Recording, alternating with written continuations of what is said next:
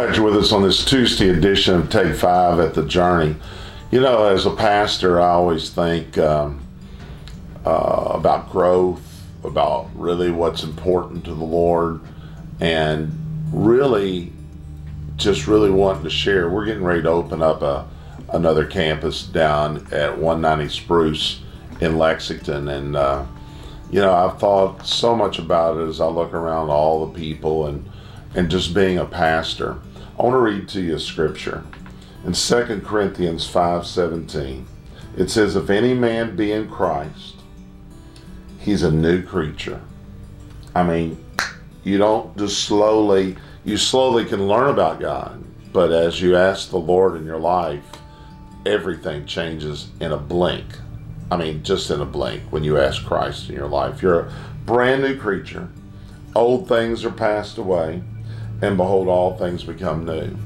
You know, that's what happens to you and I when we become born again, saved, become a Christian, whatever you want to call it. But you know what? We need to pass that on. We need to have a kind of responsibility with the Lord that I want to share with others. And I have that personal responsibility. I have that personal responsibility as a pastor to direct people not just on their needs, but also on the needs of God and the needs of other people.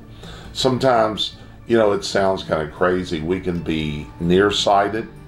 You know, that means that, you know, you can see here, but you cannot see far away. It's kind of backwards if you ask me on that. But so many times we become nearsighted in the church. We only think about us. And you know what we need to begin to do? Understand there is a heart for God, that God wants us to begin to have a personal responsibility in telling others about the Lord. You need to feel that tension. You need to feel that energy, that excitement, that question in your gut when you begin to share your story about God.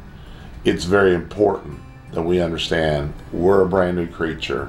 Old things are passed away. Behold, all things are new. We need to understand that's what we need to do with the people around us. I encourage you, go to your mission field. The people that you know, your loved ones, don't ever forget. Share it.